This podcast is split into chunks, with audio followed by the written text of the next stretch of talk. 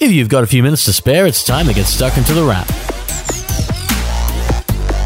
For the last week of June 2019, this is The Wrap, Australia's fastest technology roundup. And with winter arriving in Australia and summer hitting the US shortly, we're reminded of movie season. Summers usually mean lights, camera, action in America, but the past week in technology has meant something else. Take the arrival of more smart lights, as IKEA's Tradfri range properly rocks up in Australia, providing more competition to what's around. Locally, you can find Wi Fi controlled lights from quite a few players, with the long established Philips Hue, the local players LiFX, plus TP Link, Nanoleaf, Lenovo, Xiaomi, Zengold, Wiz, and now IKEA. That means wireless lighting is within reach of more people, and it's the sort of thing you can control using your phone, your tablet, and if you have a smart speaker, your voice. Local players LiFX added some smart panels and strip lighting this week in the tile and beam, and like many other smart lights, they'll provide colorful lighting around the home. But like other smart lights, you may want to look at a smart speaker if you buy from several brands. That's because most of the lighting systems don't really link up properly. They're easier to control when a smart speaker is involved and less so when there's several apps to control things individually. Sadly, we're just not at that stage where everything just works together, but it'll come eventually. Just like better cameras. We have much better cameras in our phones now than we did a few years back, and these days you need a pretty good reason for having a proper camera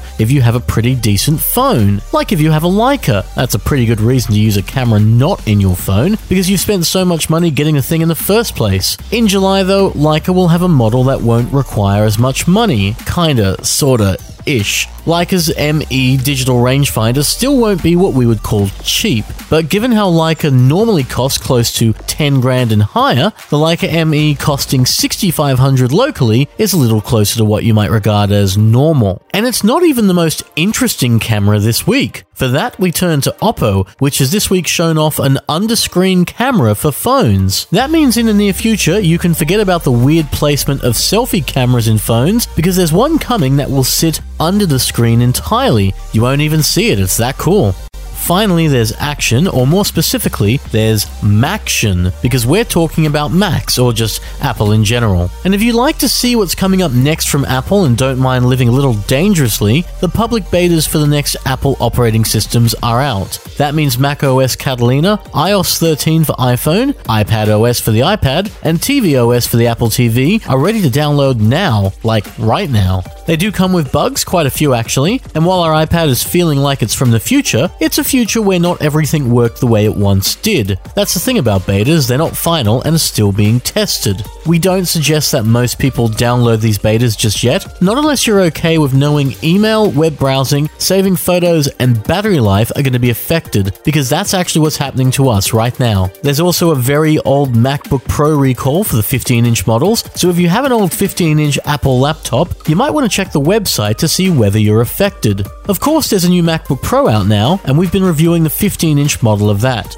Unsurprisingly, it's a massive laptop that can get very expensive very quickly. Now, 15 inch laptops aren't as common these days, but if you need a portable Mac with a dedicated graphics chip, this is your only choice. On the 15 inch MacBook Pro, you'll find a starting price of $34.99 for a 6 core Intel i7, and a very recent one at that. If you have the money to spare, you can boost the performance even more. But make no mistake, this is a laptop with grunt. It's basically a workstation on wheels. There's a nice and bright 15 inch display, some very fast innards, and a good 10 hours of battery life or so. You'll find a new version of Apple's ultra thin butterfly mechanism keyboard, and while we're having pretty good luck with it, it does feel better than previous versions, we need to spend more time with it. We're not as enthused with the touch bar, which still feels kinda useless, but we love the massive mouse and the fingerprint login. We actually love most of the MacBook Pro 15, except for the price and the fact that it can get really warm really quickly. It's packing a lot of power, so that's